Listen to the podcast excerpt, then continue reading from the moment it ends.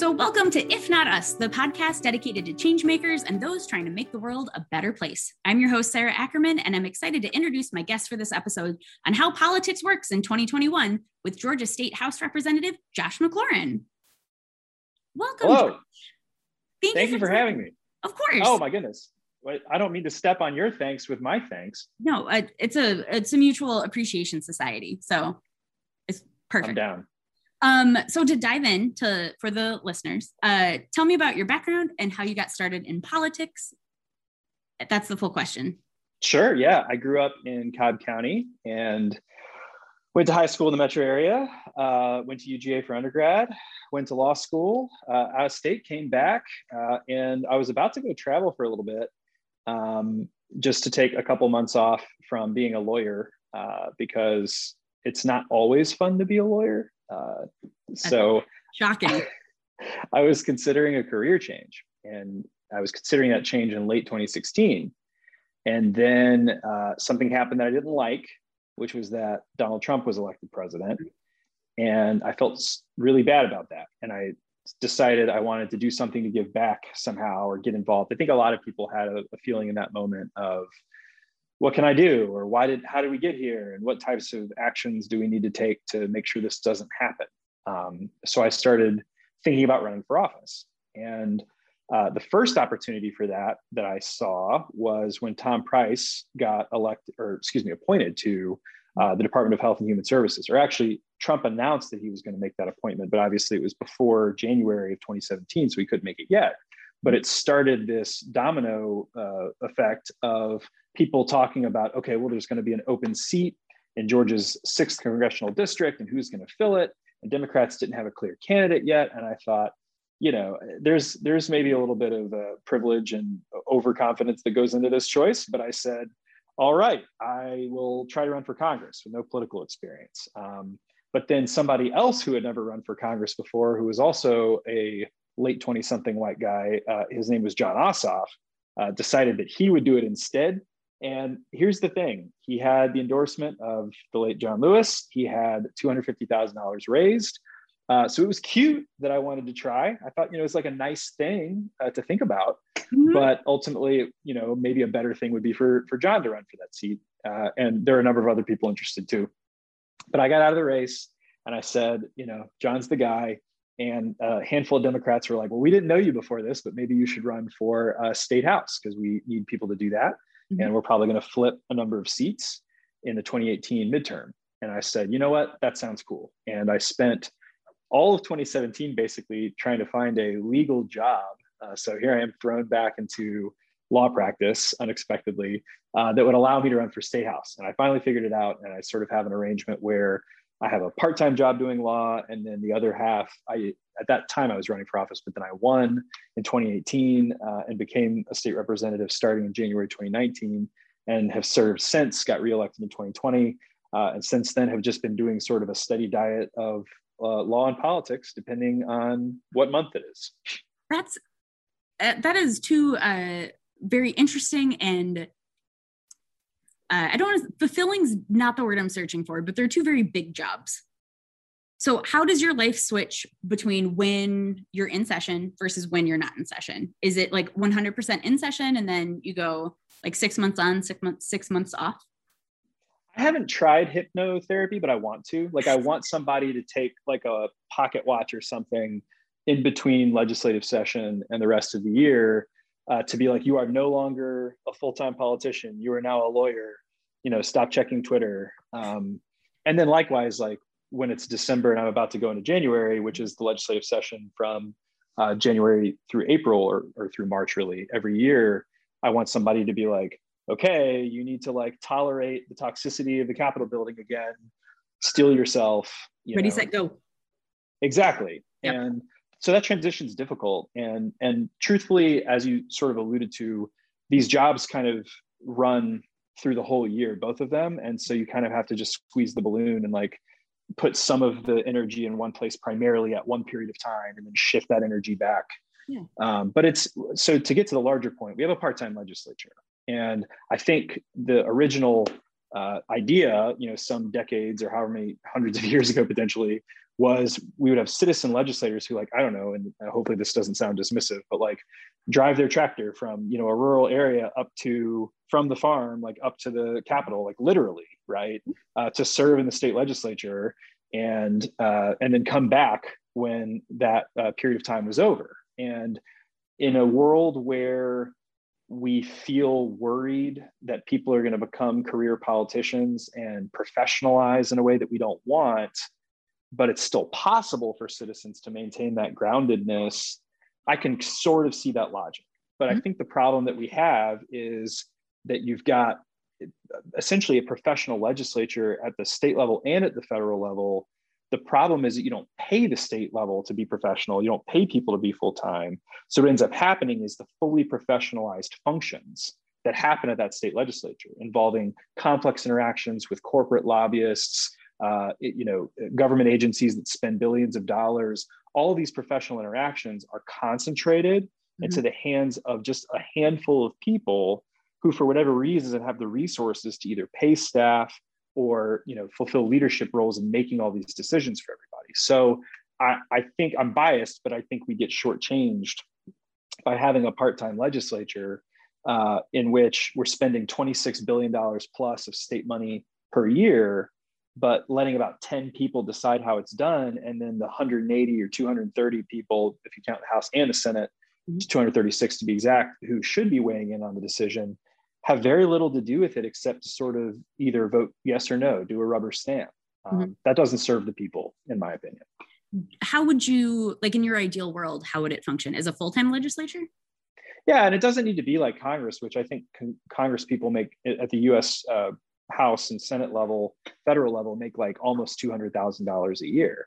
Mm-hmm. And I think a lot of people assume that state legislators make that much money and that it is a full-time job and it's it's super not. I mean, some so in this state we make 17,000 a year basically for our base plus uh, per diem payments while we're in session that maybe take it up to about like 25. Mm-hmm. Um, that's better than some places like Texas where they make like I think it's like 7,000 a year uh, total. Which you want to talk about leaving service only to the wealthy, the retired, small business owners. Right. It's that effect is even more pronounced there so what I would do is raise the salary. I mean, I would I would make it so that state legislators made anywhere from 50 to 70 a year. I mean, one smart idea is to peg it to median income mm-hmm. so that symbolically and actually it's like legislators are drawn from the people, but in a way where people can afford to do this full time if they need to. Mm-hmm. Right. And that would allow people to focus their full energy on serving constituents, coming up with policy ideas, all the things that we expect from our elected representation that quite frankly we we squeeze people to a point where they can't really do as good of a job as they'd like to right that totally makes sense and uh, so speaking about what you can do for your constituents how do you stay in contact with yours while you're in session out of session when you're not sure. actively campaigning email phone twitter and then when it's not covid uh, in-person interactions mm-hmm. so it's a mix of these things uh, a lot of people when they contact state legislators a lot of times people don't know state, who their state legislators are or what state legislators do. There's mm-hmm. some websites like One Click Politics where it'll send like a form email. So we've learned to recognize like when someone's just clicking a button versus actually sitting down at their computer and writing something. And my opinion is you know, given that it's a part-time job or in theory, and given that we only have so many resources, I try my very best to respond to every communication that is individualized from a constituent who's trying to write me about anything. And I, I have the capacity to do that. Um, in terms of responding to the flood of like auto-generated, you know, here's what I think about this issue. I think at some point you just have to say, you have you have to take it into account. You have to say, I'm getting, you know, 50 form emails on this one issue that's going to matter. And, in, in the past, I've taken votes that have been counter to what the like logic of the building has been based on a whole bunch of constituents all reaching out and saying the same thing. And I voted with them instead of what some other folks like my colleagues were doing. Um, but so it, it matters, but you know, it's all in varying degrees and you just have to kind of fly by the seat of your pants. And sometimes these votes happen 10 minutes after they're announced and you're mm-hmm. like oh this bill's going to be on the floor. And then maybe the constituents and their advocates get their emails and calls in in time or maybe they don't. So you just have to constantly feel it out and get a sense of what you think is right. Yeah, I can only imagine what it's like to get some of those forum emails. I remember when ResistBot first came out, I used it to message my then representative, Nikema Williams, and it yeah. came out as just hot garbage. I had to write her an apology after. She's like, I think this is what she was so sweet with it. She's like, Hi Sarah, yeah. like, thank you so much for reaching out. I think this is what you're trying to say. And I and I do stand with you on this issue. And I just wrote her back after seeing what it had auto-generated. And I was like, I have to apologize. That was my first time using this system. And thank you for getting back to me. Thank you for like everything that you do, but also um thank you for taking the time to like sift through this to be like, what sort of garbage is it was just so bad because it would ask you one-off questions and I was providing what I thought were thoughtful answers, but in the form field did not work. Um, learn. But we joke about those emails, like specifically the ResistBot emails, because they were written at a time in like Trump world mm-hmm. for Republicans who run the state legislature who are not responsive on progressive issues. And like you say, I think an unwitting person who doesn't realize what the ResistBot's doing, because these emails are scathing, and oftentimes they have these like weird typos and things in them too, so they come off as like like a drunk person like vomiting progressive anger essentially. And so we we we joke, we'd be like, "Did you just get that ResistBot email on this bill? Like it's so mean, you know?" And that's you you save those rantings for Twitter. Um, you don't yeah. email your your representative like at least be respectful at least attempt to be. Um but uh yeah i'm happy that at least there's some humor that's appreciated from them because my goodness it i hope she had a laugh because i felt terrible. I was excited to like reach out and i think that was like my first actual uh, attempt at contacting some like contacting a representative be like this issue is important to me. Um so i was grateful but oh i realized i did it all wrong or you know well, part of this comes with the job. So, like, let me tell you a quick story that I really like in terms of I, it kind of bundles together a number of themes about my experience, at least being a white, a straight white male Democrat, you know, during this period of time. And for reference, there's 77 members of the Georgia House Democratic Caucus, and I think under 10 are white men in that group, right? Mm-hmm. Um, so it's it's an interest. I mean, that's great in terms of diversity and the the number of people that we have in the caucus reflecting different backgrounds truly shows our strength. But what it also means is if you throw a rock and you hit a white person or a white guy inside the Capitol, 90% chance or greater that they're a Republican. Mm-hmm. So on the day that the Senate committee that passed out, you know, the abortion bill from 2019. Mm-hmm. I think so that I emailed her. Sure. So the the um, right, and that would that was one of the biggest points for constituent advocacy and, and that organizing that sort of thing. So that whole process was like long drawn out trauma that just wouldn't end, right? Because you've got the committee process on both sides of uh, the building, both the House and the Senate. You've got the votes themselves on the floor. You've got the whole federal court process. So that it's just like a months long trauma for everybody going through this. Mm-hmm. And at one point of it, the Senate committee passed it out by like a three to two vote uh, to go to the next Senate committee or get eventually to a Senate vote. And for whatever reason that day, I was in the building. It's good to stay involved, even if it's not your chamber, just to like be there in solidarity, whatever. So I go to the front of the Senate committee room where some other reps are sitting. And I just watch the committee hearing from that point. But of course, I'm in a suit, white guy, have a badge, have my briefcase, and I'm sitting at the front watching this. And as I'm walking out, these two women who are there in full advocacy gear with the buttons and they're like ready to fight, which is awesome. Of course, right after the vote happens, they look me in the eye and they hiss. They're like, I'm gonna like look at my camera for this, like, you know, like like super intense, like, you know, directing their energy towards me. Because I mean, I think the fair assumption is you're a Republican who supports this bill. Right. right? I'm also curious and, why hissing. Well, I think I, I heard a hiss. I can't like guarantee you that it was like a synchronized like right. You know, like, could have been a that guy. Let's yeah, and I, I mean there might have been a boo wrapped up in it too, but it was essentially like a very negative. You know, it's directed at you sound, and it you know I it sucks. Like I don't I don't like having that happen, but I also think about it. You know, like what's my role here? Is my role it, like who needs to somebody has to carry the, the trauma in this moment? Who's going to do it? Like what am i going to do am i going to walk over to them and say uh, i'm sorry actually um, ladies i know this is a really upsetting moment for you uh, but I'm not the person you should be hissing. Like, is that is that really a good use of my time? Mm-hmm. Does that even make sense? Is that fair given that they're carrying disproportionately more trauma from that moment than I am?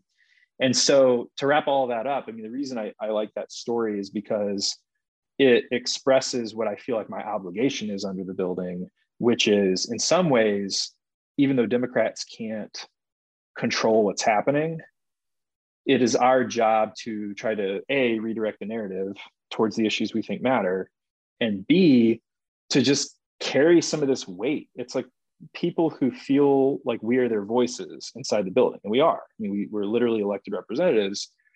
But even if we can't cast the deciding vote, it's our job to sort of absorb that toxicity, that pessimism, that that despair, really about are things going to get better, or are people going to stop trying to take these rights away from us? Mm-hmm. And and to, despite carrying that, still maintain this vision or this optimism that it's worth it to show up, it's worth it to fight. And, and the same thing can be said too of everybody in the advocacy and organizing space and in that chain of mm-hmm. all the people who carry truth down the conveyor belt to power because it's painful to do that and to open your heart to these these real problems that we all face or that some people face a lot more than others and then lose like to, it's almost like getting rejected in kind of a normal sense you put yourself out there I want the world to look better in this way. And then you keep getting shut down. So that is what I feel like politics in the minority is all about to maybe get to, we might have been uh, going to discuss that, but yeah.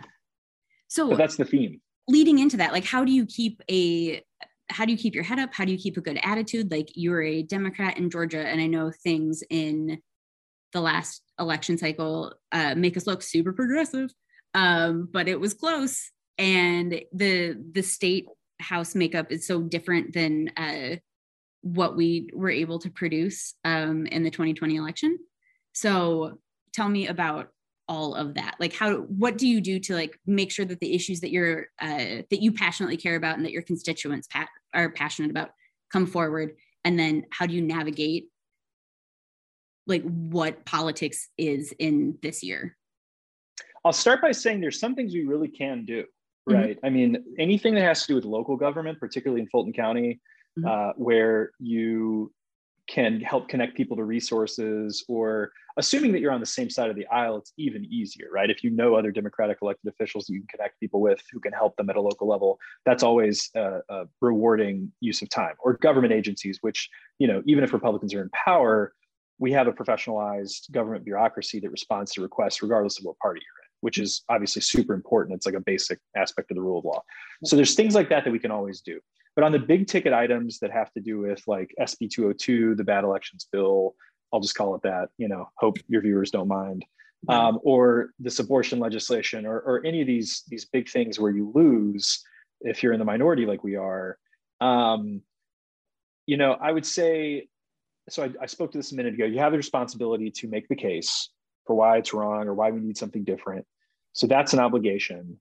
Um, but I'll also say, you know, while winning is fun and winning takes away some of this despair, right? Mm-hmm. Um, of, oh, we, we, you know, every now and then, if you get both US senators from your party and flip the entire Senate, get, you know, billions of dollars or trillions or whatever of relief, like that's a really good thing. You know, apart from the obviousness of that, I would say I've been really grateful to understand that being in the minority is kind of where democracy happens. If you mm-hmm. think about it, you know, democracy is about protections for the minority. Mm-hmm. One of the reasons, you know, it's important that the majority decides what happens. That that is democracy. But an equally important part of democracy is protections for the minority. This idea that just because you don't have 50 plus one percent or whatever, that you're not totally shut out. Mm-hmm. And in a healthy democracy, we do listen to the minority, but that assumes the minority productively engages, right? That they're playing within the same system, i.e., at some point we compromise and try to take care of the good for everybody and not just jam the system up because we're not getting what we want. Mm-hmm. But yeah, I'm, I'm sort of rambling, but to get to my point, when you're out of power, when you're in the minority, that's when it hurts the most. And because of the pressure that comes from that pain and that ooh fist shaking i wish we were in power in a lot of ways, the minority is where real innovation happens in democracy because when you're in the majority, you kind of do what you want. And mm-hmm. it, it's almost like this adage about when you lose, that's when you learn a lesson, but like winning is not where you learn. And ultimately, I think the cycle, the pendulum keeps swinging between winners who keep getting more comfortable with winning, which makes them out of touch. And then the, that that pendulum swings back to the minority who's just been br- just steeping in this energy of like, how do we get better? How do we appeal to more voters? How do we adjust our message so that we can have power again? And to the larger point about, you know, I was hinting at obstructionism in the US Senate, Mitch McConnell, and whatever. But the reason why this is such a unique and terrible moment for our democracy writ large is because rather than engaging in that deliberative process where the minority asks itself, how did we lose? Why did we lose? How can we get better? The, the minority is like, oh, F this. We'll just break the game. If we can't win, we're not going to try to improve our connection to the electorate. We're just going to break the system and nobody wins. We're going to take our ball and go home. 100%. And then if you don't have both parties in a two party system collaborating on the basic stuff, like the rule of law, what are we all here to do type stuff? Baseline. It's bad news. Um, yeah. So yeah, that's maybe I talked too much there, but yeah. but I think that's you know being in the minority gives you an appreciation for how this ebb and flow works mm-hmm. and how important it is in a healthy system to stay connected to what voters actually want do you feel like your um like political philosophy has shifted over time like uh do you feel like when you started running even when uh, your very first campaign where you're like i'm going to make a change and then hello jon ossoff uh, was your approach then uh, if you had fantasized about like what it would be like to actually be representing your constituents has that shifted to where you are today i think i have a better appreciation now for what actually matters like what moves the ball and what voters, media, politicians actually care about. Mm-hmm. Um, we all have our own like MySpace poetic narratives about what we think is important in life. Like we all start there, right? Where we, with you know our three MySpace top nine, we like don't actually have enough friends to get to the full nine. So mm-hmm. like the th- the three people who read our MySpace are like, oh my god, I love your heartfelt ideas. So like every human being starts there, mm-hmm. and you move into a political space and you realize people may not give much of a crap about your like heartfelt MySpace version of what's happening in the world, right? Like your words, your narrative to describe something is less important than what builds coalitions, what we can rally around. And so even at like the, the county party level, like North Fulton Dems or you know women activists in the in the North Atlanta area who are activated by Trump, Jon Ossoff, whatever, who I got to know over the course of representing that area, you start to develop this powerful group mind you know never doubt what a committed group of small people can do is the quote right and then that that coalition building that uh, idea of what you can coalesce around grows and grows and grows and you start to learn how to identify with and speak the language of an even an ever larger group of people mm-hmm. now, some people call this talking points right but the idea is basically that you are connecting with large groups of people in an efficient way so when i say the two words expand medicaid those two words contain meaning and stories for millions of people. Mm-hmm. And when I express that I stand for that and I learn how to speak that language and speak directly to those stories and the importance of it, now I'm becoming a more effective politician who's moved away from my like MySpace rants about why I'm upset about Trump. And mm-hmm. so that's the thing that I've gotten better at. And I think that any politician grows accustomed to is in a way it's like forced humility like even if you're not naturally humble even if you like what you're trying so hard to stay arrogant and self-focused you just won't succeed unless you have at least some way of speaking a language that belongs to more people than just yourself.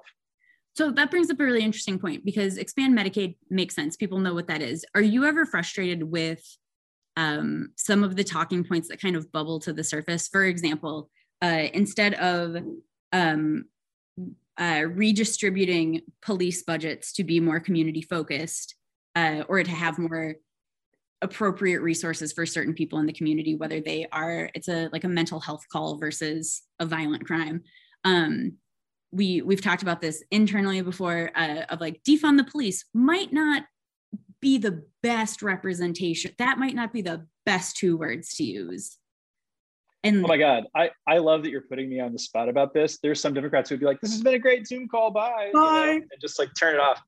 Um, so this is a fascinating moment in terms of political messaging because I don't get the sense that there was some sort of like Democratic side Koch brother type figures who like seeded defund right defund the yeah. police. So that I, I truly believe that that phrase came from a grassroots and surged upward in the midst of everything that happened last year. 100% right. Yeah. And so then the question becomes who are those people right? Who are the activists who are calling for this? I tend to believe that the people using that phrase are the communities that democrats need to be listening to. I really truly believe that. Um, and you know there's people out there like aoc who say let me define for you what defund the police means.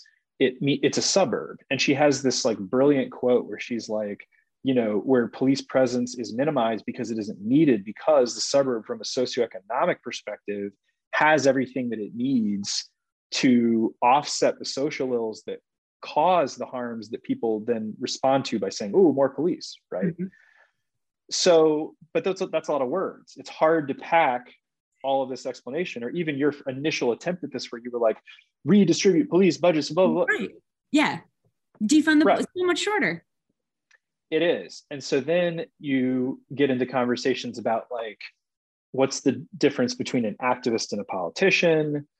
What kind of handshake do activists and politicians need to have?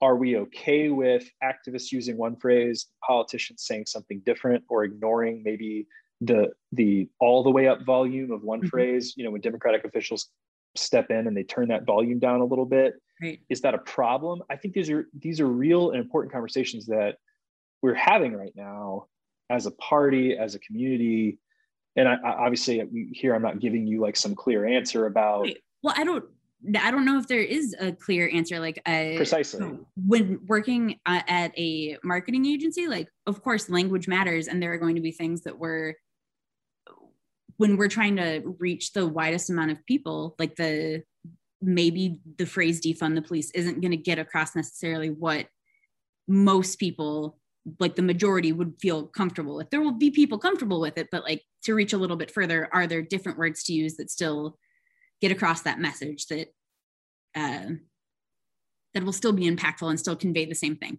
I don't know. Um, we haven't really workshopped uh, specifically a defund the police like counter phrase to see if that's going to to work. But um, just hearing that and knowing that on a very like visceral level like you can see why people who don't listen to the expanded version of it don't understand what's going on or don't understand what's actually being proposed because they just hear you want my community to be less safe because i associate safeness with police presence Another thing that's interesting about this, and I completely agree with what you just said about how it's sorry, my phone okay. is dying. I, I, hope we make it through. I think we will. Um, but you know, I think actually part of the point of using a phrase like that is to be incendiary and mm-hmm. to say we want you to feel like you know the system that you're using to keep yourself safe basically from black people. I mean it's racialized right? That your system only protects some people and not others. And that's the system that we want to get rid of. Yeah. we want to get rid of a white supremacist system is i think what these communities are saying and i agree completely on that point of we cannot in this country coexist peacefully you know the whole no justice no peace uh, mm-hmm. mantra with a police system or a government you know use of force apparatus that has has a racial hierarchy in it. Yeah. You know, we, we can't have peace in that system. And so what I like to do in response to the defund conversation is say, can we ask the question why people are saying defund? Like instead of trying to box it down to like yes or no, one or zero, do you support defund or not? Can we at least ask, can we be thoughtful mm-hmm. and, and, and address the issues we were just addressing and say, okay, if this system isn't serving us, then we have to reimagine it right? We have to have dedicated mental health services. And we have to invest in communities, healthcare, job opportunities, education. We have to think more holistically about it. Um, and those are the priorities we need to have. And those are affirmative priorities. Those are not just like, you know, punch you in the face, like you know clickbait type slogans. Not to say that that is one but it kind of is right? Um, designed to agitate because the whole point of agitating is to get to a different location. It's mm-hmm. not agitation for the sake of agitation. It's we want to unsettle a bad status quo so that we can move the pieces around and settle again in a better status quo for the time being.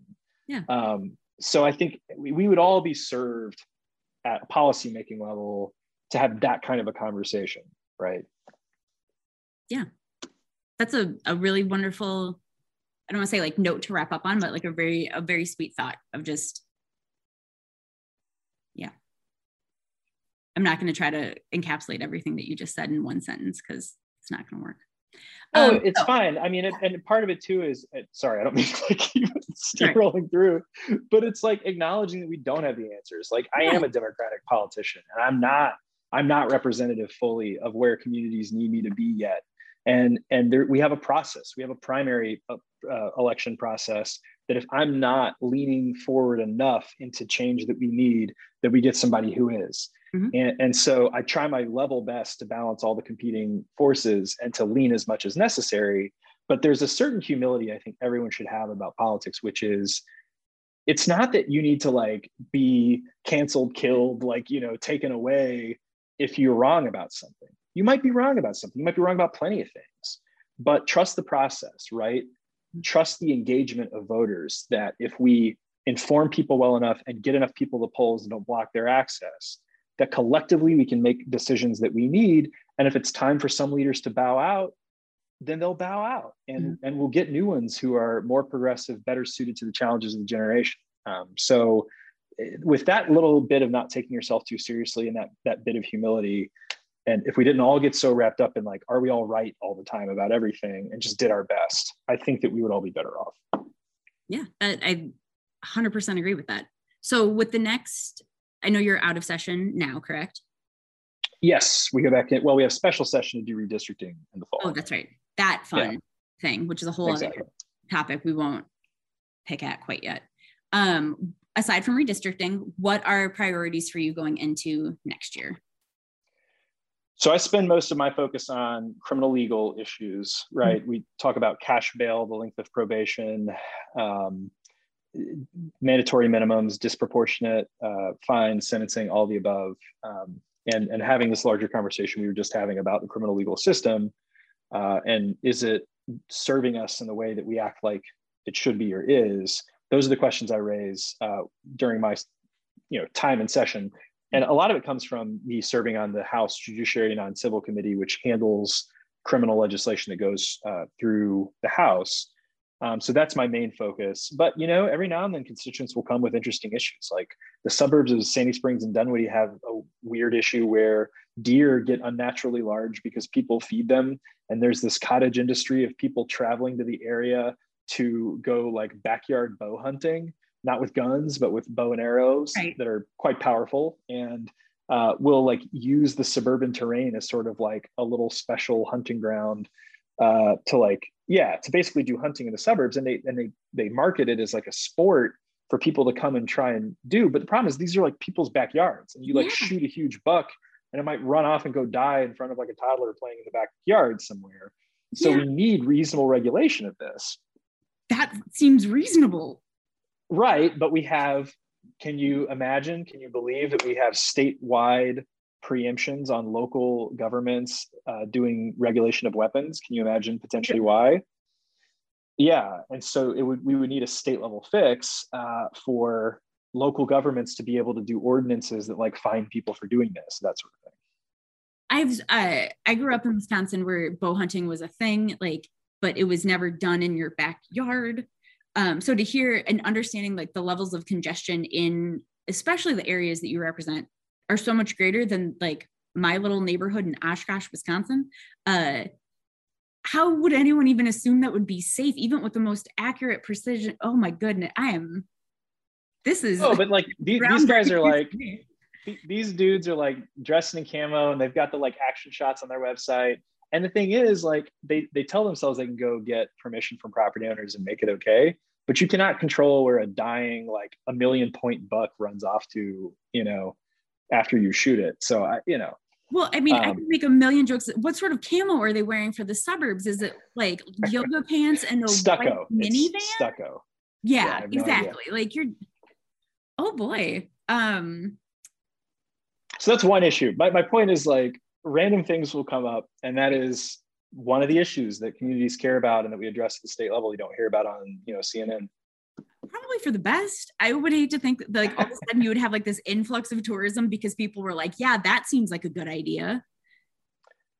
Yeah, I don't know what to tell you. I think you correctly ascertained the situation. So well, um, on that note, uh, thank you so much for taking time out of your busy day to come talk to me on this lovely podcast. Um, thank you, everyone who has been listening to uh, for listening. Uh, we appreciate it.